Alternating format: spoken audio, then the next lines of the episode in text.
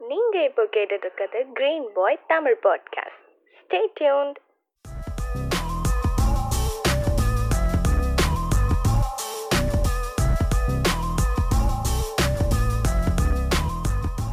hi hello வணக்கம் and welcome to green pie with me கார்த்திக்கோட podcast கேட்டுக்கிட்டு இருக்கீங்க. இந்த எபிசோடில் வந்து பார்த்தீங்கன்னா இப்போ கொஞ்சம் வருஷமாக அதாவது ஒரு மூணு மூணு வருஷம் இல்லை நாலு வருஷமாக வந்து யூடியூப் வந்து பயங்கர ஃபேமஸாக இருக்குது அதனால யூடியூப் செலிப்ரிட்டியோ இல்லை டிக்டாக் இந்த மாதிரியான விஷயங்களை வந்து நம்ம செலிப்ரிட்டி ஆகிறது வந்து ரொம்ப ஈஸி ஆனால் இதுக்கெல்லாம் முன்னாடி டிவி இல்லைனா சினிமா தான் படம் தான் இருந்தது. அதை பார்த்து நிறைய பேர் இன்ஸ்பயர் ஆனாலும் உள்ளே போய் வின் பண்ணுறது வந்து ரொம்பவே ஒரு கஷ்டமாக இருந்தது. அந்த மாதிரி டயத்துலேயே ஒரு பிக் ஸ்க்ரீனில் அதாவது ஒரு சேட்டலைட் சேனலில் பெரிய விஜயவா வந்து ஒரு ஒரு நல்ல இடத்த பிடிச்சவர் வந்து சரவணகுமார் எஸ்கே இப்போ வந்து கலர்ஸ் கலர்ஸ்லேயும் பயங்கரமாக கலக்கிட்டு இருக்காரு. அவரோட எக்ஸ்பீரியன்ஸ் தான் இன்னைக்கு நான் உங்களோட ஷேர் பண்ணிக்க போகிறேன் ஃபர்ஸ்ட் நம்பர் வெல்கம் பண்ணிடலாம். Welcome brother hello hello Karthik. நல்லா இருக்கேன். நீங்கள் எப்படி இருக்கீங்க? நல்லா இருக்கேன். சேஃபா இருக்கீங்களா? சேஃபாக தான் இருக்கேன்னு நினைக்கிறேன். இல்ல இது மாதிரி உங்களை மாதிரி சிங்கிளா இருக்கிற பசங்க இது மாதிரி லாக்டவுன்ல வந்து லவர் வீட்ல போய் செட்டில் ஆயிடுறது அது மாதிரிலாம் நீங்க உங்க வீட்ல இல்லை இல்லை. இப்போ சேஃப்டியாக இருக்கணும் அப்படின்னா நம்ம வீட்டில் இருந்தால் தான் சேஃப்டி அங்கே போனோம்னா சேஃப்டியாக இருக்கு. அப்ப இருக்கு வீடு இருக்கு? இல்ல இல்ல. அதெல்லாம் இல்லைங்க. நீங்க சும்மா கேட்டா ஆமான்னு சொல்லிக்க வேண்டியதான் பிரதர் இப்போ வந்து ஒரு எந்த ஒரு ஒரு வேலைக்கு வரணும்னாலும் நமக்கு ஒரு இன்ஸ்பயர் இன்ஸ்பயர் ஆகணும்ல? இப்போ சின்ன வயசுல வந்து ஸ்கூல் படிக்கிறப்பலாம் நம்ம என்னென்னமோ சொல்லியிருப்போம். நினைச்சு பார்த்தா நமக்கே இருக்கும் அது வீட்டுல சொல்லுவாங்க. அதனால நம்ம சொல்லியிருப்போம்னு வச்சுங்களேன் உங்களுக்கு எப்போ வந்து நம்ம டிவில வரணும் ஒரு விஜய் ஆகணும் அப்படின்னு எப்போ தோணுச்சு? யாரை பார்த்து அந்த இன்ஸ்பயர் ஆகி வந்தீங்க? ஆமா நீங்க சொல்றது ஒரு கரெக்டான விஷயம். இன்ஸ்பிரேஷன்ன்றது டெஃபினட்டா எல்லா ஃபீல்டுக்கும் ஒரு தேவைப்படுது. நான் ஸ்கூல் படிக்கிற வரைக்கும் எனக்கு வந்து நேவில ஒர்க் பண்ணணும்னு ஆசை எனக்கு. நேவில ஒர்க் பண்ணணும்னு ஆசை. கப்பல் துறையில போய் சேர்ந்துடணும். கப்பல்ல தான் இருக்கணும். ஆனா நீச்சல் பண்றாத வரைக்கும் நீச்சல் தெரியாது. பட் இருந்தாலும் நான் exam போகணுன்ற மாதிரி ஆசைப்பட்டு இருந்தேன் அதுக்கப்புறம் ஒரு ஆக்சுவலி நான் கண்ணாடி போட்டுட்டு இருந்தேன் அது ரொம்ப ஒரு மைனஸா ஆயிடுச்சு எனக்கு. அது போய் என்ட்ரன்ஸ் எக்ஸாம் எழுதுனா எல்லாம் பண்ணேன். இது நேஷன் கட்டி கூட உள்ள போகாத அளவுக்கு நான் ஒரு மார்க் எடுத்தேன். அதனால நேவி வேல்ஸ் காலேஜ் இருக்குங்களே அங்கதான் போய் ட்ரை பண்ணேன். ஒன்றும் வேலைக்கு ஆகல. ம், அதுக்கப்புறம் வழக்கம் போல கேட்டரிங் போய் சேர்ந்துட்டேன். கேட்டரிங் போய் சேர்ந்துட்டு வந்துட்டேன். சமையல்ல வந்து கொஞ்சம் கேட்டரிங் போய் சேர்ந்துட்டு வந்தேன் நான் அப்பவே லவ் பண்ணிட்டு இருந்ததுனால என் ஃப்ரெண்ட்ஸ்லாம் என்னடா சமை சமையக்காரனுக்கு எப்படா பொண்ணு கொடுப்பாங்க என்னடா இப்படி ஏன்னா போய் சேர்ந்து பயமுறுத்தி விட்டுட்டாங்க. தெரியாம சேர்ந்துட்டு வந்துட்டோம் போல இருக்குதுன்னு. சரி அப்புறம் போய் பிகாம் சேரலாம் ஏன்டா பிகாம் படிக்கிறதுக்கு இன்ஜினியரிங்கே படிச்சலாம்னு சொந்தக்கார ஒரு பத்து பேரு போய் மனசை மாத்தி படிப்பு வராதுன்றப்போ தெரிஞ்சு போய் இன்ஜினியரிங் சேர்ந்தேன் நாலு வருஷம் படிச்சேன் ஒரு நாற்பது அப்படியே போச்சு. ஆக்சுவலி இந்த என்ன பண்றதுன்னே தெரியல. ஒரு கட்டத்துக்கு மேல அரியர் பார்க்கணும் படிச்சு படிச்சு எழுதிட்டு இருந்தேன். இதுலயும் இன்ட்ரெஸ்ட் இல்ல. வருதுன்னு மண்டி பிடிச்சிட்டு இருந்தேன் பேசாம ஊர்ல போய் எதனா அரிசி கடை எதனா வச்சு உட்காந்துலாமா இது மாதிரிலாம் யோசிச்சேன். சொன்ன ஒரு டயலாக் தான் வச்சு ஃப்ரெண்ட் ஒருத்தன் சூர்யான்னு ஒருத்தன். அவன் தான். சொன்னான் உனக்கு என்ன வாய் இருக்குது வாயை வச்சு ஏதாவது பேசியே நீ பொழைச்சிப்பேன்னா ஸோ அவன் சொன்னதுதான் சரி நம்ம நல்லா பேசணுமே நம்ம எஃப்எம்ல ட்ரை பண்ணலான்ட்டு. தோணி இன்ஸ்பிரேஷன் பார்க்கலாம் இல்ல. ஆனா அதுக்கப்புறம் நான் உள்ள வந்ததுக்கு அப்புறம் நிறைய பேரை பார்த்து நான் ட்ரை பண்ணும் போதெல்லாம் சிவகார்த்திகேயன் அப்பதான் வந்து இது மாதிரி ஜாலியா பேசுற மாதிரி ஒரு மோட் எடுத்துட்டு வந்தார். ஆங்கரிங் பார்த்தோமா அந்த கேமரா அதெல்லாம் மறந்துட்டு பேசுற மாதிரி இருந்தாங்க அதுக்கப்புறம் அவங்க எல்லாம் பார்த்து பயங்கரமா இன்ஸ்பயர் ஆயிருக்கேன் ரியோன்னு ரியோ ரியோவும் அப்படிதான் பேசுவார் ஒரு மாதிரி யதார்த்தமா. ஆஃப் த கேமரா மாதிரியே இருக்கும். ம். So, இது மாதிரிதான் என்னோட ஃபீல்டு தொடங்குச்சு ரொம்ப இன்ஸ்பயர் ஆகி நம்ம சினிமாக்குள்ள ஏன்னா அப்பெல்லாம் கேவலமா இருக்கும் படு கேவலமா. இதுக்கு cinema அப்படின்ற மாதிரி அந்த தாட்டே இல்ல. ஜெயிக்கணும்ட்டு தான் வந்தேன். அது அப்படியே இதுக்கு வந்து போயிட்டு இருக்கு. ஓகே பிரதர் நீங்கள் ஃபர்ஸ்ட் சொன்னீங்க பார்த்தீங்களா அந்த கேட்ரிங் ஜாயின் பண்ணீங்கன்னு சொல்லிட்டு. ஆமா. ஆக்சுவலாக வந்து இந்தியா மாதிரியான கண்ட்ரிலாம் அது பிரச்சனைன்னு நினைக்கிறேன். இப்போ நியூசிலாண்ட்லாம் பார்த்தீங்கன்னா அவங்க வந்து ப்ரொஃபஷனை வந்து லவ் பண்ணி பண்ணுறாங்க ஒரு கேட்ரிங்னா அவனுக்கு ஒரு அந்த அந்த அந்த ப்ரொஃபஷனில் வந்து அவங்களும் மேலே தான் பார்க்குறாங்க இப்போ ஆக்சுவலாக ஒரு ஒரு சின்ன நீங்க ரொம்ப கரெக்ட் நம்ம ஊர்ல வந்து இந்த பெயிண்ட் அடிக்கிறவங்க இந்த வீடு வந்து கிளீன் பண்றவங்க இந்த இவங்கெல்லாம் எப்ப இப்ப கூட வீட்டுக்கு வந்தது நான் வந்து எப்பவுமே அப்படி. வீட்டுல இருக்கிறவங்க அந்த காலத்துல அப்படிதான் ட்ரீட் பண்ணிட்டு இருக்காங்க ஆனா அங்கெல்லாம் போனீங்கன்னா ரொம்ப காஸ்ட்லி பெயிண்ட் கூப்பிட்டா அவங்க பண்ண மாட்டாங்க. அவங்க தான் பெயிண்ட் அடிச்சிருப்பாங்க நீங்க யூஎஸ் எல்லாம் போனீங்கன்னா அவங்க சொல்றதுதான் அவங்களுக்கு கூட போயிடுவாங்க அங்கெல்லாம் எல்லாருக்கும் ரெஸ்பெக்ட்ன்றது ஈக்குவலா இருக்கும். ம் அதனால இங்கே வந்து ஒரு மாதிரி பண்ணி விட்ருவாங்க இப்போ எதுக்கு ஏன்னா நான் வந்து இந்த ஏ சென்டர் அதாவது மாதிரி இருக்கிற பசங்க வந்து டுவெல்த்லேயே பயங்கர மெச்சூர்டா இருந்தாங்க. நான் காலேஜ் வந்து சேரும்போது.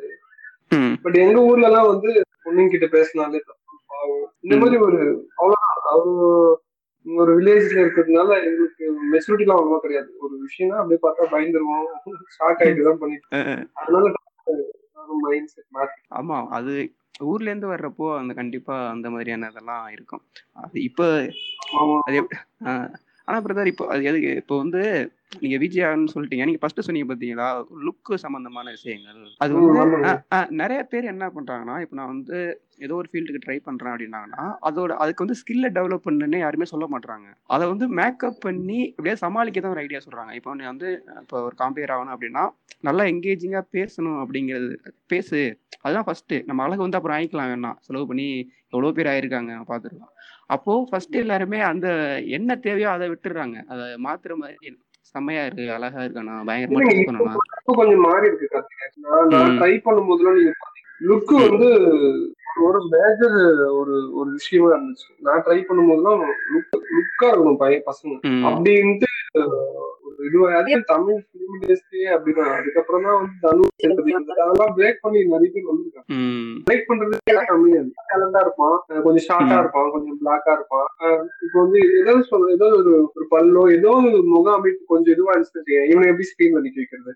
பாக்குறவங்க கொஞ்சம் நாச்சு இது பண்ணணும். அப்படின்னு நிறைய பசங்க நான் நான் பாத்துருக்கேன் நானு. இல்லைன்னா செட் ஆகும் அப்படின்ட்டு நிறைய பேர் விட்டே போயிருக்கானுங்க. அவன் எவ்வளவுதான் ட்ரை பண்ணுவான்? ஒண்ணும் மாத்த முடியாது இப்ப கொஞ்சம் கம்மியா இருக்கு, கம்மியா இருக்குன்னு சொல்லலாம். ஓகே ஓகே அது அதுக்கு காரணம் வந்து இப்போ சோஷியல் மீடியாஸ்ன்னு நினைக்கிறீங்களா? இல்ல இல்ல இப்போ வந்து இந்த லுக் வந்து பெருசா எடுத்துக்கிறதுக்கு காரணம் வந்து ஆனா நிறைய பேர் வந்து யூடியூப்ல வந்து வின் பண்ணிட்டாங்க. இந்த அழகா இல்ல இந்த மாதிரி விஷயத்துல உடைச்சு வந்து வின் பண்ணிட்டாங்கல்ல. அதோட ஒரு தாக்கமா இருக்குமோ? இல்லங்க அது- வந்து ஆதி காலத்துல சினிமானாலே வெள்ளையா காட்டணும் அழகா தெரியணும் அது வந்து அது இருக்கு. ஆரம்பத்துல இருந்தே இருக்கு. நீங்க ஒரு கருப்பா இருக்கிற ஒரு ஹீரோயின் சொல்லுங்க பாப்போம் தமிழ் இண்டஸ்ட்ரீஸ்ல இந்த பொண்ணு கருப்பா இருக்குங்க ஹீரோயினா இருக்குங்க தமிழ் இண்டஸ்ட்ரி இவங்க கிராமத்து கதை எழுதுறதுக்கு வெள்ளையா ஒருத்தரை புடிச்சு அவங்களுக்கு கருப்பு மேக்கப் போடுவாங்களே தவிர கருப்பா. அதெல்லாம் எப்படி சொல்றதுங்க? வயசுட்டுங்க அது அது ஒன்றும் சொல்ல முடியாது. அதுல இருந்து வெளியே வர்றது நான் அவ்வளவு பெரிய ஆள் இல்ல. அதை பேசுறதுக்கு அது வந்து சினிமால மாத்த வேண்டிய ஒரு விஷயம் ஆனா வந்து மாத்த முடியல. முடியாம நிறைய பேர் திணறி இருக்கு நீங்க இப்ப ஏதாவது ஒரு ஹீரோயின் கருப்பா இருக்கிற ஹீரோயின் வந்து யார் இருக்காங்க சொல்லுங்க? யாருமே. இல்ல. யாருமே இல்ல. கருப்பா அழகா இருக்கிற பொண்ணாங்க இல்ல தமிழ்நாட்டுல எவ்வளவு பேர் தெரியுமா இருப்பாங்க? அது இருக்குங்க. லுக் வைஸ் பார்த்து இது பண்றவங்க எல்லாம் இருக்காங்க ஓகே பிரதர் இப்போ வந்து நீங்க வந்து ஒரு ஷூட் வந்து ஸ்டார்ட் பண்ண போறாங்க. நீங்க ஸ்க்ரீன்ல வர போறீங்க. ஆனா நமக்கு வந்து வீட்ல வந்து ஏகப்பட்ட பிரச்சனைகள்லாம் இருக்கும். எல்லாருக்குமே பிரச்சனைகள்லாம் இருக்கும். மற்ற வேலையெல்லாம் கூட நம்ம வந்து கொஞ்சம் பொறுமையா பண்ணலாம். இல்ல அன்னைக்கு வந்து ஏதாவது லீவ் போட்டு ஸ்கிப் பண்ணி எல்லாம் பண்ணலாம். ஆனா ஆன் ஸ்கிரீன் வர்றப்போ வந்து அது எதுவுமே பண்ண முடியாது. நம்ம அதெல்லாம் மறைச்சிட்டு அந்த வந்து நம்ம பேசி ஆகணும். அந்த மாதிரி எதுவும் உங்களுக்கு சுச்சுவேஷன் அமைஞ்சிருக்கா? அப்படி அமைஞ்சா எப்படி நீங்க ஹேண்டில் பண்ணிருக்கீங்க அந்த மாதிரி? இல்ல மோஸ்ட்லி நான் வந்து இப்போ நானா இருக்கிற ஒரு ஒர்க் இருக்கு. அதுவா வர ஒர்க் ஒண்ணு இருக்குங்களா இப்போ இப்போ நீங்க வந்து பேசலாம் அப்படின்னு சொல்றீங்கன்னு நினைச்சீங்க நான் உங்ககிட்ட ஒரு கமிட்மெண்ட் கொடுக்குறேன் அன்னைக்கு வந்து. ஏதோ சம்திங் வந்து ஏதோ வேலை இருக்கு அறிபறி இருந்தாலும் நான் ஃபர்ஸ்ட் உங்களுக்கு. கமிட்மெண்ட் கொடுத்துட்டுனா அது முடிச்சுட்டு தான் நான் போவேன் நானா போய் கமிட் ஆகிக்கிற விஷயத்துல வந்து மேபி ஃபேமிலியோ ஃப்ரெண்ட்ஸோ ஓகே அன்னைக்கு ஏதோ முக்கியமான விஷயம் ஏதோ மேரேஜ்னா அதை நான் தள்ளி வச்சுக்கிட்டு உண்டு. ஆனா ஒன்ஸ். வந்து கேமரானா அது ஃபுல்லாவே உங்களுக்கு அந்த எண்ணம்லாம் போவாது அது மோஸ்ட்லி ஒரு பைத்தியம் மாதிரி தானே எல்லாரும் வரணும். ஆன் ஸ்கிரீன்ல எல்லாம் அது ப்ரொஜெக்ட் ஆகாது. ம். யாரும் வந்து என்ன மட்டும் சொல்லல. அது கேமரா ஆக்ஷன் மோஸ்ட்லி வந்து ஒரு நைன்டி நைன்டி பர்சன்ட் பீப்புள் வந்து அதை மறந்துட்டு தான் நடிக்கணும். அந்த இடத்துல அது என்னவோ அதுதான் பண்ணணும் ம். அந்த மாதிரி விஷயம் தான் பண்ணுவாங்க.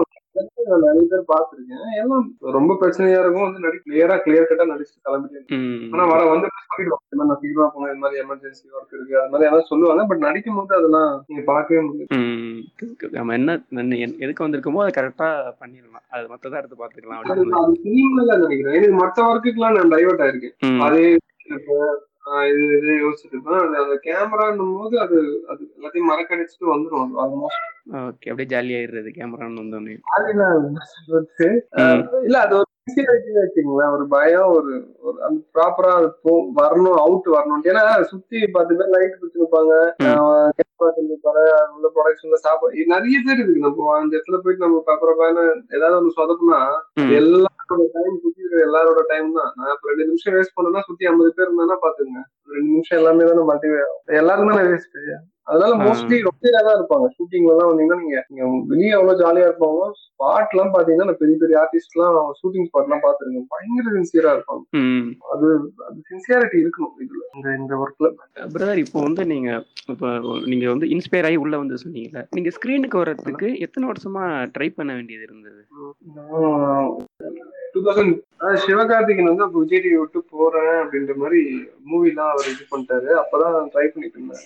இந்த மாதிரி அது சொல்றது சிவகார்த்திகேயன் போக போறாரு அது அடுத்தது நீங்க தான் ஆங்கரிங் பண்ண போறீங்கன்னா. எதுவுமே ஆங்கரிங் இல்ல இது எப்படி அது டிவில கொடுப்பாங்க? அதெல்லாம் நான் வந்து வாங்க அப்படின்ட்டு கேம்பஸ் ஹோட்டல் உட்கார வச்சு. வடக்கணி ஏவிஎம் ஆப்போசிட். கொஞ்ச நேரத்துல ரொம்ப நல்ல எடுத்து இதே இடத்துக்கு வந்துருங்க. டேரக்டர்லாம் பெரிய பெரிய ஹோட்டல்ல தான் அவர் பார்த்து பேச முடியும். அங்க போயிட்டு pay பண்ணுவாரு. இந்த மாதிரி கதெல்லாம் நடந்து ஒரு பத்தாயிரம் ரூபாய் மறுநாளுக்கு வந்து கொடுத்தேன். கடங்கிட வாங்கிட்டு சரி சரி. சினிமால சேர்த்துறாங்க வடிவேலு.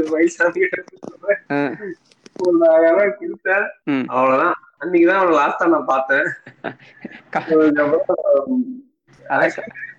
இல்ல அதுக்கப்புறம் ஒருத்தர் வந்து கொஞ்சம் ட்ரை பண்ணாரு. அவரும் அதாவது என்னன்னா சினிமால உங்களுக்கு ஹெல்ப் பண்ணணும்னு வச்சுக்கோங்களேன் சத்தியம் அவங்க காசே வாங்க மாட்டோம். அது அது அது வந்து நிறைய பேர் அதுக்கப்புறம் சொன்னாங்க. அதுக்கப்புறம் என்னதான் முக்கினாலும் அதுக்கப்புறம் நான் காசு வந்து யாருக்கும் இந்த மாதிரி விஷயம் எல்லாம் போகவே மாட்டேன். சின்ன. கேரக்டர் இருக்கு பெரிய கேரக்டர் அந்த கேரக்டர் நீயே வச்சுக்கோன்ட்டு வந்துருது.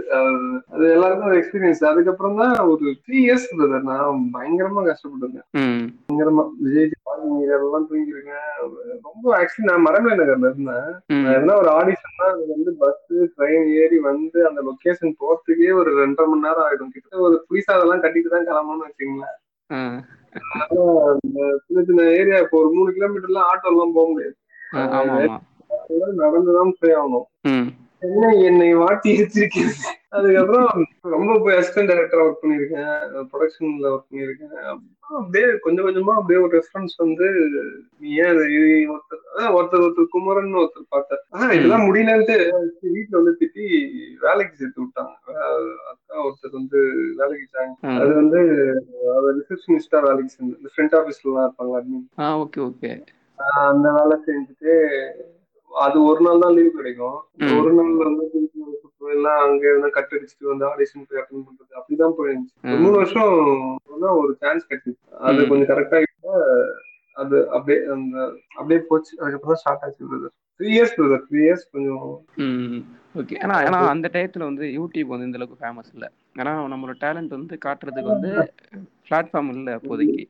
பிளாட்ஃபார்மே கிடையாது உங்களுக்கு. நீங்க போய் போய் டிவி வாசல்ல செக்யூரிட்டி எல்லாம் எனக்கு ஃப்ரெண்டு நீங்க உங்களுக்கு யாரும் இப்ப ஊர்ல இருந்து வரீங்கன்னா உங்களுக்கு ரெஃபரன்ஸ் இருக்காது. யாரும் தெரிஞ்சவங்க இருக்க மாட்டாங்க. ஏரியா தெரியாது. ஏரியா அதுதான் அதுதான் பெரிய பிரச்சனை. பஸ் எல்லாம் மாத்தி ஏறிட்டு இது தடவை டிக்கெட் எல்லாம் வாங்காம திட்டுவாங்க அடுத்த ஸ்டாப்பிங்ல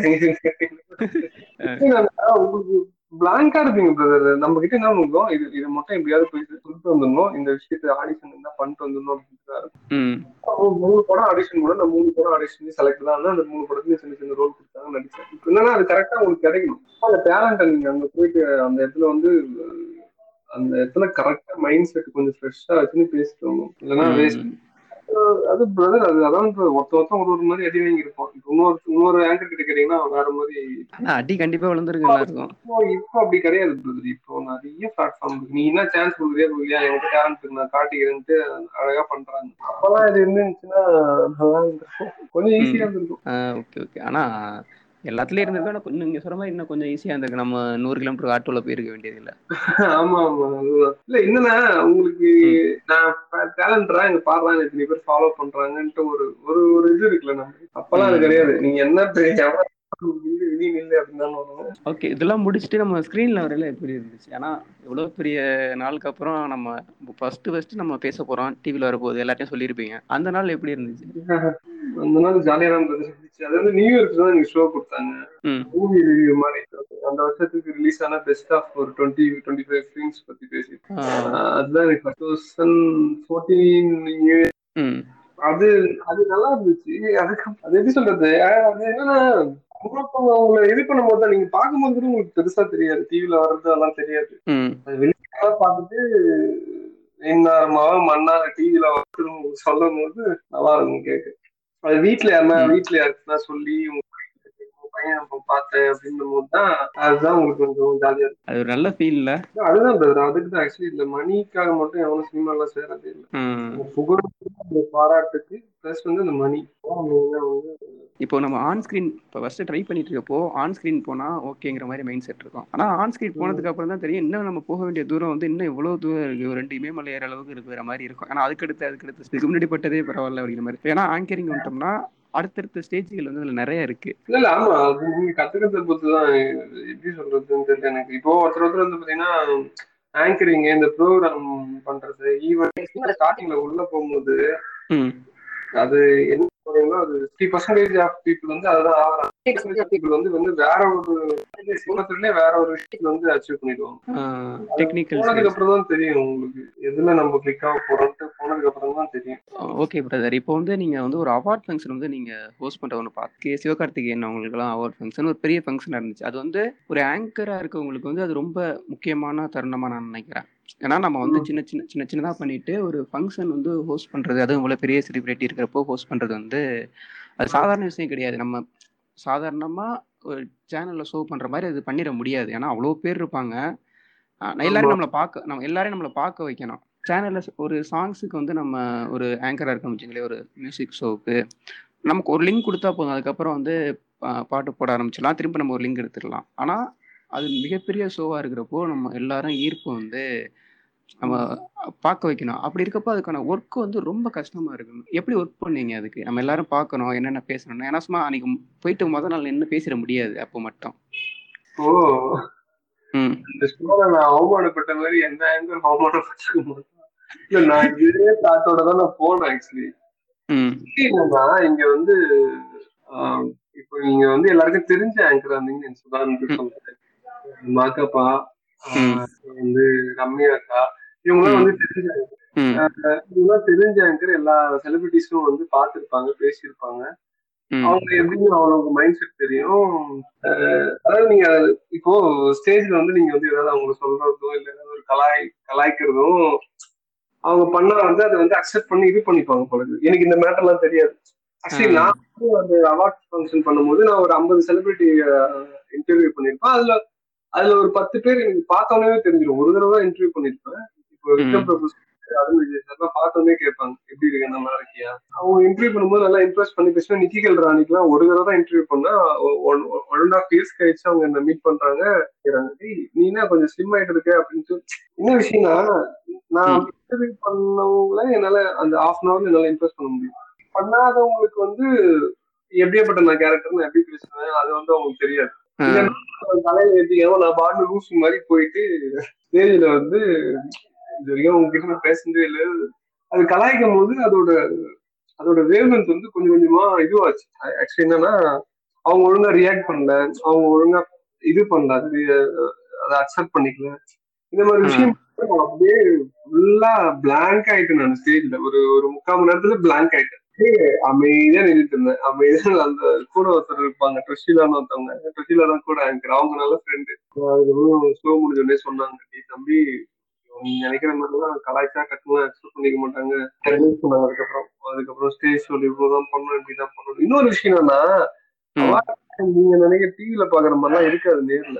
அதாவது ஒரு டென்ஷனான ஒரு விஷயம் என்னன்னா இந்த சி யாரு அடுத்த அவார்டு எடுத்து வந்து கொடுப்பாங்க? இவங்கதான் நீங்க கூப்பிடணும் இவங்க இந்த மாதிரி விஷயம் சொல்லணும். இது- ஏன்னா நம்ம அந்த இடத்துல ஒரு அறுபது பேர் எழுபது பேர் ஞாபகம் வச்சுக்க முடியாது. கொடுத்துட்டே இருப்பாங்க. கொடுக்கும்போது அவங்க மாத்தி கொடுத்துருவாங்க. அவங்க. மாத்தி கொடுத்துட்டு ரொம்ப அவங்க மேல பேசுனா கீழே இருந்து அவார்டு வாங்கணும் நான் அது இல்ல நான் இதுன்ற மேடையிலே குச்சி நம்மளுக்கு ஏத்து ஏத்து ஏத்துவாங்க இதெல்லாம் டிவில வராது பட். ஆ. ஏன் அப்படி ஏன் இது பண்ணீங்க? இப்ப நம்ம ஒத்த செருப்பு படத்துல ஒத்த செருப்பு எடுத்தார்ல பார்த்திபன் ஆமா. என்னடா நீங்க அவார்டு போறீங்க போடான்ட்டு கிளம்பிட்டாரு. அந்த வீடியோ வந்து டிவில போடல. ஆனா அது வந்து நீங்க போன்ல எடுத்து வச்சு நிறைய பேர் ஷேர் பண்ணாங்க. அதே கூத்துதான் நீங்க அந்த ஆன்சர் மண்டா உடைய இன்னொரு விஷயம் நல்லா. நான் நான் வந்து என்கிட்ட ஒரு செலிபிரிட்டி இருந்து வந்து உட்கார வச்சீங்கன்னா நான் ரெண்டு மணி நேரத்துக்கு என்னால கொஸ்டின் ரெடி பண்ணி நான் பாட்டு பேசுறேன் நான் ஸ்கிரிப்ட் வந்து ஜஸ்ட் ஒரு ஃபைவ் மினிட்ஸ்ல எழுதிடுவேன். ஒன் ஹவர் ஸ்கிரிப்ட் வந்து நான் ஒரு அஞ்சு நிமிஷத்துல எழுதிடுவேன். டக்கு டக்கு டக்கு டக்குன்னு எழுதிடுவேன் நான் பாட்டு. என்ன கேட்கலாம் என்ன ரவுண்ட் வைக்கலாம்ன்றத நான் நான் ரொம்ப சீக்கிரமா ஸ்கிரிப்ட் முடிச்சிடுவேன் எ- எந்த ஷோ ஒரு ஷோ கொடுத்து கேள்வி கேட்க சொன்னா டக்கு டக்குன்னு எழுதி என்னன்னா. அவார்ட் ஃபங்க்ஷன்ன்றது ஒரு ஏன்னா ஈவெண்ட் நான் பண்ணிருக்கேன். ஈவெண்ட்னா நார்மல் பீப்புளை வச்சு என்டர்டைன்மெண்ட் பண்ணிருக்கேன். நாலு மணி நேரம் அஞ்சு மணி நேரம் தான் பண்ணிருக்கேன். கொஞ்சம் கூட எனர்ஜி டவுன் ஆகாம. செலிபிரிட்டியோட மைண்ட் செட் அங்க எப்படி இருக்குன்றது ரொம்ப அதுக்கு நீங்க என்ன பண்ணா சிங்கிள்ஸ் அடிச்சுட்டு போயிடணும். டெஸ்ட் மேட்ச் மாதிரி நீ சிரி சிரிக்காம போ. இதுதான் இதுதான் உங்க அவார்டு கொடுக்கணும். அந்த சப்ஜெக்ட் மட்டும் படிச்சுட்டு போயிட்டு சிங்கிள்ஸ் ஆடிட்டு வந்துடணும். இல்ல உனக்கு யாருக்கும் தெரியுது ஒன்றும் பிரச்சனை இல்லை நீ அடிச்சாலும் பிரச்சனை இல்லை அவுட் ஆனாலும் பிரச்சனை இல்லைன்னு போது நீ ஃபோர் சிக்ஸ் அவங்க கவுண்டர் போடுறது இது மாதிரி நீங்க பண்ணீங்கன்னா நல்லா இருக்கும் எல்லாருக்கும் தெரிஞ்சிருக்கணும் அப்படி வந்து அவங்க புகழ்ந்து பேசிடணும். அது எப்படி பயங்கரமா புகழ்ந்து பேசி விஷயத்த மட்டும் சொல்லிடணும். இந்த படத்துல அவர் செம்மையா நடிச்சிருப்பாரு. அவர் நடிக்கிறத பார்த்துட்டு எல்லாரும் அழுதாங்க. ஆனா அது ஒரு காமெடி படம். இல்ல காமெடி காமெடி படத்தை காமெடி படத்தை பார்த்து எழுதாங்கன்னா புரியுதுங்களா? அது அதுதான் சொல்றேன் நானு. விஷயம் தான்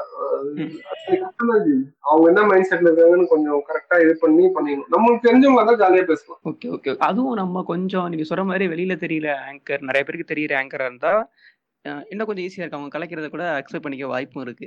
அதுதான் அதுதான் நான் சொல்றேன். ஓகே ஓகே நம்ம இங்க இருந்து அங்க போனா அங்க இருந்து இன்னொரு இடத்துக்கு போறதுக்கு இன்னும் ரொம்ப ரொம்ப கஷ்டப்பட வேண்டியது இருக்கு. அது கத்துக்கணும்னு நான் சொல்றேன். இப்போ அவங்க ஒரு. மைண்ட் செட் இருப்பாங்க. அந்த மைண்ட் செட்டை நம்ம அழகா அது இன்டர்வியூனா தெரிஞ்சிடும் நான் ஃபர்ஸ்ட் வந்து மூணு கேள்வி ரொம்ப நார்மலா வச்சிருப்பேன். நாலாவது. கேள்வி ஜாலியா வச்சிருப்பேன். அந்த ஜாலியான கேள்விக்கு அவங்க எப்படி அக்செப்ட் பண்ணிக்கிறாங்கன்னு தெரிஞ்சுட்டு. தெரிஞ்சா ஜாலியா ஒரு பத்து கொஸ்டின் எழுதி வச்சிருப்பேன். இல்லைன்னா மைண்ட்ல ஒரு பத்து கொஸ்டின் எழுதி வச்சிருப்பேன். ஜாலி அக்செப்ட் பண்ணிட்டாங்கன்னா plan B A cancel plan பிக்கு போயிட்டு ஃபுல்லா இல்ல டென்ஷன் ஆகுது பார்ட்டி அப்படின்னு தெரிஞ்சிச்சுன்னா அப்படியே ஏழே அந்த படத்துல நடிக்கும் போது உங்களுடைய உணர்ச்சி எப்படி? அந்த படத்துல எப்படி? அந்த படத்துல நடிக்கும் போது இது வெளியே என்ன இப்படி இப்படி இப்படி அப்படியே சப்ஜெக்டாவே போயிட்டு வந்துருது. இல்லைன்னா படத்தை பத்தியே நான் பேச மாட்டேன். பயங்கரமா வந்து ஆபீஸ்க்கு என்ன பண்ணாங்க? இன்னைக்கு என்ன சாப்பிட்டு வந்தீங்க? இந்த இந்த மாதிரி தான் கொஸ்டினே இருக்கும். ஸோ இது அதான் அது இன்டர்வியூல தெரிஞ்சுக்க முடியும். பட் நீங்க அவார்ட் ஃபங்க்ஷன்ல அவங்க என்ன மைண்ட் செட்ல இருக்காங்கன்னு ஒரு கேள்வியில தெரிஞ்சுக்க முடியாது இல்லையா? அந்த. இடத்துல பல ஸ்டேடியம் பல்பு நம்ம மூஞ்சில எரியும். ஆனா அப்போ நீ ஒர்க் பண்ணிருக்க முன்னாடியே இந்த சைடுனா இப்படி போயிடணும் இந்த கொஸ்டின்னா இப்படி அக்செப்ட் பண்ணிட்டாங்க. பயங்கர நீங்க பிளான் ஏ பிளான் பி ரெண்டு வச்சிருக்கணும். ஜாலி மூட்லன்ட்டாங்கன்னா நீங்க பிரிச்சு மேலாம் இன்டர்வியூ சூப்பரா வரும். இல்லைன்னா. கம்முன்னு கௌதமி மேம் நினைக்கிறேன். இது பாபநாஸ்து தான் நினைக்கிறேன். எனக்கு முன்னாடி எனக்கு முன்னாடி ஏதாவது நியூஸ் செவன்காரனா ஏதோ ஒரு ஏதோ ஒரு சேனல்காரன் போய் மாட்டிக்கணும் மாட்டினா லாஸ்ட் ரெண்டு கொஸ்டின் பைத்தியம் மாதிரி கேட்டுச்சு அது. அது ஏதோ கேட்டோடனே பயங்கரமா டென்ஷன் ஆயிட்டாங்க. நானும் எழுதி வச்சிருந்தேன். நான் எப்பவுமே என்ன பண்ணுவேன்னா அவங்க சேனல் முடிக்கிற வரைக்கும் வெளியெல்லாம் உட்காந்து வேடிக்கை பார்க்கறது போட்டோ எடுத்துக்கலாம் பண்ண மாட்டேன். இடம் தான் போய் உட்காந்துருவேன். எப்படி பதில் என்ன மைண்ட் செட்ல இருக்காங்க. ஜாலியா பேசுறாங்க எந்த கேள்விக்கு ரொம்ப இன்ட்ரெஸ்டா இதெல்லாம் நல்லா நோட் பண்ணி நோட் பண்ணி அடுத்தது நாம போயிட்டு அவங்க மைண்ட் செட் வச்சு அப்படியே கொஞ்சம் கொஞ்சமா கேட்டுக்கிறது. ஏன்னா நமக்கு ஃபுட்டேஜ் தான் முக்கியம். கண்டிப்பா. அது அது பண்ணிக்கிது அதனால நீங்க எப்போ செலிபிரிட்டி இன்டர்வியூ பண்றதுனால ரெண்டு கேள்வி போட்டு போகலாம் ஜாலியா. ஓகே சரி இது பார்த்தீங்கன்னா இன்னும் கேள்வி கேட்கலாம். இல்ல முறையுதுன்னா ரொம்ப ஓகே இது தேவையில்ல. தெரியாம கேட்ட மாதிரி அடுத்த கொஸ்டின் போயிட வேண்டியதான் கேட்கவே கூடாதுன்றதானே அவங்க சிரிக்கிற மாதிரி கூட பண்ணிக்கலாம் நான் அந்த மாதிரிலாம் இன்னொரு கேள்வி கேட்டேன்னா புது செருப்பு இப்பதான் வாங்கியிருக்கேன். டப்பு டப்புன்னு விழும் அப்படின்ற மாதிரி நானே வந்து சொல்லிப்போம் அதுக்கு அவங்க சிரிச்சிருவாங்க ம். அது வந்து வெளியே out of the box okay okay. ஆனா இது எல்லாமே அப்ப டிவி பாக்குறவங்களுக்கு தெரியாது. இவ்வளவு பின்னாடி இவ்வளவு ஒர்க் இருக்குன்ட்டு. இப்போ மற்ற பிளாட்ஃபார்ம்ல வந்து இந்த இந்த- அளவுக்கு இல்லை ஏன்னா நம்ம சோலோவா நிறைய விஷயங்கள் பண்ண போறதுனால இந்த அளவுக்கு பெரிய இது இருக்காது. ஆனா ஒரு ஸ்க்ரீன் ஸ்க்ரீன் ஆக்சுவலாக டிவியில் ஒர்க் பண்றது இன்னும் கொஞ்சம் கஷ்டம் பிரதர் ஏன்னா இப்போ நான் எவ்ரிடே ஒரு எயிட் ஓ கிளாக் ஒரு ஷோ பண்ணோம்னா கண்டிப்பா போட்டாகணும். அது பெரிய ப்ரெஷர் அது. அப்ப. யூடியூப்னா நம்ம அப்படி தேவை கிடையாது. நம்ம இன்னைக்கெல்லாம் நாளைக்கு போட்டுக்கலாம். இல்லை எட்டு மணி இல்லைன்னா பத்து மணி கூட போடலாம். ஆனா டிவியில வந்து அது கொஞ்சம் டைமிங் மிஸ் ஆகாம பயங்கரமா இருக்கணும். அது ரொம்ப கஷ்டம். ஆனா அது- அதுக்கு தான்- அதனால அதுக்கு ஓனர் யாரும் யூடியூப்னா நம்ம தாங்க ஓனர். போனா கடை அப்படின்ற மாதிரி தான் உட்காந்துக்கலாம் ஜாலியா. அதுக்கப்புறம் வந்து நான் உங்களுக்கு வந்து கலர்ஸ்ல பார்த்தேன். ஆக்சுவலா சீரியல் வந்து ஆக்ட் பண்ணிட்டு இருந்தேன். எப்படி அங்கேருந்து எப்படி ட்ரான்ஸ்ஃபர் ஆனிச்சு அங்க? அங்க வந்து ரொம்ப ஸ்ட்ரிக்டா இருந்ததுனால அங்க இருக்கிற கலெக்டர் பிடிக்காம ஏங்க நீங்க டிரான்ஸ்ஃபர் அது ஒரு எனக்கு சீரியல்ல ஃபர்ஸ்ட் நான் என்ன நினைச்சேன் ஒரு நாற்பது வயசு வரைக்கும் சினிமால ட்ரை பண்ணலாம். சீரியல் தான் நம்மளுக்கு அப்படின்ற மாதிரி ஒரு மைண்ட் செட்ல இருந்தேன். பட் அதுக்கப்புறம் கொஞ்சம் கொஞ்சம் நார்த் ஸ்டைல்ல நம்ம சீரியல் மாற ஆரம்பிச்சு நீங்க வந்து இப்ப- இப்ப- இப்பதான் தெரியுது. இந்த ஹீரோயின் எல்லாம் மாத்தின உடனே நம்ம போகலாம் முடிவு பண்ணிட்டீங்க. ஹீரோயின் இல்லைங்க. நம்ம தாங்க ஹீரோ கூட போயிட்டாங்க பட போறோம் நம்ம ஏதோ ஃப்ரெண்ட் ரோல் இது மாதிரி தான் கேட்டு போறோம். அது கொஞ்சம் மெய்ப் எல்லாம் கொடுத்துடுறாங்க. என்னன்னா அதான் ஜி கொஞ்சம் அப்பெல்லாம் சீரியல் நினைச்சா அவங்க சினிமால சான்ஸ் கிடைக்காது. அதுக்கப்புறம் எல்லா சீரியல் எல்லா சேனல்லயும் ஒரு பத்து பத்து சீரியல் வர ஆரம்பி- ஆரம்பிச்ச உடனே அது அது கொஞ்சம் பிரேக் ஆச்சு. சீரியல் நடிக்கிறவங்க சினிமால நடிக்கலாம் அப்படியே போய் ட்ரை பண்ண ஒரே ஒரு ஆடிஷன் தான் போனேன். ஒரே ஒரு. சீரியல் அதே செலக்ட் ஆயிட்டேன் கொஞ்சம் பேரழகின்னு ஒரு சீரியல்ல செகண்ட் லீடா பண்ணேன். அது பார்த்தேன் ஆக்சுவலா நான் பார்த்து ஃபாலோ பண்ணிட்டு இருக்கேம்மா. அதனால ஓகே அப்ப பாக்குறப்போ எனக்கு கொஞ்சம் சந்தோஷமா இருந்துச்சு. ஏன்னா இப்ப கலர்ஸ் வந்து கொஞ்சம் ஃபேமஸா போயிட்டு இருக்குல்ல. ஆரியா ஷோஸ் எல்லாம் போனுச்சு ஆமா ஆமா. ஸ்டார்டிங்ல அவங்க சங்கர் சார் டைரக்ட் பண்ண படம் மாதிரி பண்ணாங்க. சங்கர் சார் ப்ரொடியூஸ் பண்ற படம் மாதிரி கொஞ்சம் தெரியல சங்கர் சார் டைரக்ஷன்ல பாத்தீங்கன்னா நூறு கோடி பட்ஜெட்டா இருக்கும். ஆமா. சங்கர் சார் ப்ரொடியூஸ் பண்ணாதான் பட்ஜெட் ஆமா ஆமா. அது பத்து கோடியா தான் இருக்கும். அது மாதிரி ஆயிடுச்சு. கம்மியா இருந்துச்சு. எல்லாரும் ஆக்சுவலி ஒரு ஒரு அஞ்சு சேனல் மாதிரி ஆயிடுச்சு அது. தன்னை விஜய் கலர்ஸ் இந்த மாதிரி வந்துச்சு. அது அப்படியே அப்படியே டவுன் ஆயிடுச்சு. ஆஹ் நான் ரொம்ப நாளா வந்து இன்டர்வியூ உங்கள்ட்ட எடுக்கலாம்னு நினைச்சிட்டு இருந்தேன். அப்படியே ஏதோ ஒரு காரணத்தினால அப்படியே தள்ளி தள்ளி போயிட்டு இருந்துச்சு. இப்போ அடுத்து என்னடா பிளான் சாமி எல்லாம் கும்பிடுவீங்களா? சாமியா? ஆ நான் கடவுள் பக்தி எனக்கு இருக்கு. அதனாலதான் உங்களை காப்பாத்திட்டு இருந்திருக்கு. இப்போ லாஸ்ட் ஒன் வீக்கா நீங்க கடவுள் பத்தி இல்லாம இருந்திருக்கீங்க. அதனாலதான் செஞ்சு இவங்கிட்ட மாட்டிக்காரா தப்பிச்சிடுறா காத்தி அப்படிங்கிற கடவுள. அதுக்கப்புறம் நீங்க இப்ப வந்து கரெக்டா ஒன் வீக் லாக்டவுன்ல சாமி கும்பிட்டு போல மாட்டிக்கிட்டாரு. ஓகே ஓகே பிரதர் ரொம்ப நன்றி பிரதர் உங்களோட எக்ஸ்பீரியன்ஸ் வந்து கிரீன் பாய் மூலமா நிறைய பேருக்கு நான் கொண்டு போல எனக்கும் ஹாப்பியா இருக்கு. உங்கள்ட்ட பேசினா எனக்கும் ரொம்ப ஹாப்பி ரொம்ப ஃபார்மலா இருக்கு. சாப்பாடு கூட நான் சாப்பிட மாட்டேங்க. அப்படியே கார்த்திக் பத்தி நான் கேக்குறவங்க சொன்னா ஆக்சுவலி கார்த்திக்கும் வந்து ஆங்கர் ஆகலாம் ட்ரை பண்ணாரு. ரொம்ப நாள் காண்டாக்ட் இல்ல. அதுக்கப்புறம் நீங்களா ஒரு பிளாட்ஃபார்ம் உருவாக்கிட்டு பண்ணிட்டு இருக்கிறது ரொம்ப நல்ல விஷயம் தான் தயவு செஞ்சு கண்டினியூ பண்ணுங்க வாய்ஸ் நல்லா இருக்கு உங்களுக்கு எஃப்எம்ல கேட்கிற வாய்ஸ் மாதிரி இருக்கு. இன்னும் லவ் ஷோ அது மாதிரிலாம் இல்ல இது வந்து எனக்கு எப்படி இருக்குன்னா முன்னாடி பேசுனீங்க பாத்தீங்களா? ஒருத்தவங்களை புகழ்ற மாதிரி புகழணும்ப்பான்ட்டு. இந்த காமெடி பயங்கர ஓடுதாலுதான் இல்லையா நிஜமாதான் சொல்றேன். லவ் ஷோ அதெல்லாம் பண்ற நீங்க இன்னைக்கு வீட்ல சேர்ல உட்காந்து பண்ற நீங்க நாலு பேரு வந்து ஏதாவது ஒரு சேனல்ல சோஃபால சென்டரா உட்காந்து அந்த லவ் ஷோ வந்து பெரிய லெவல்ல எதனால நீ பிரிஞ்ச? என்ன பண்ணா?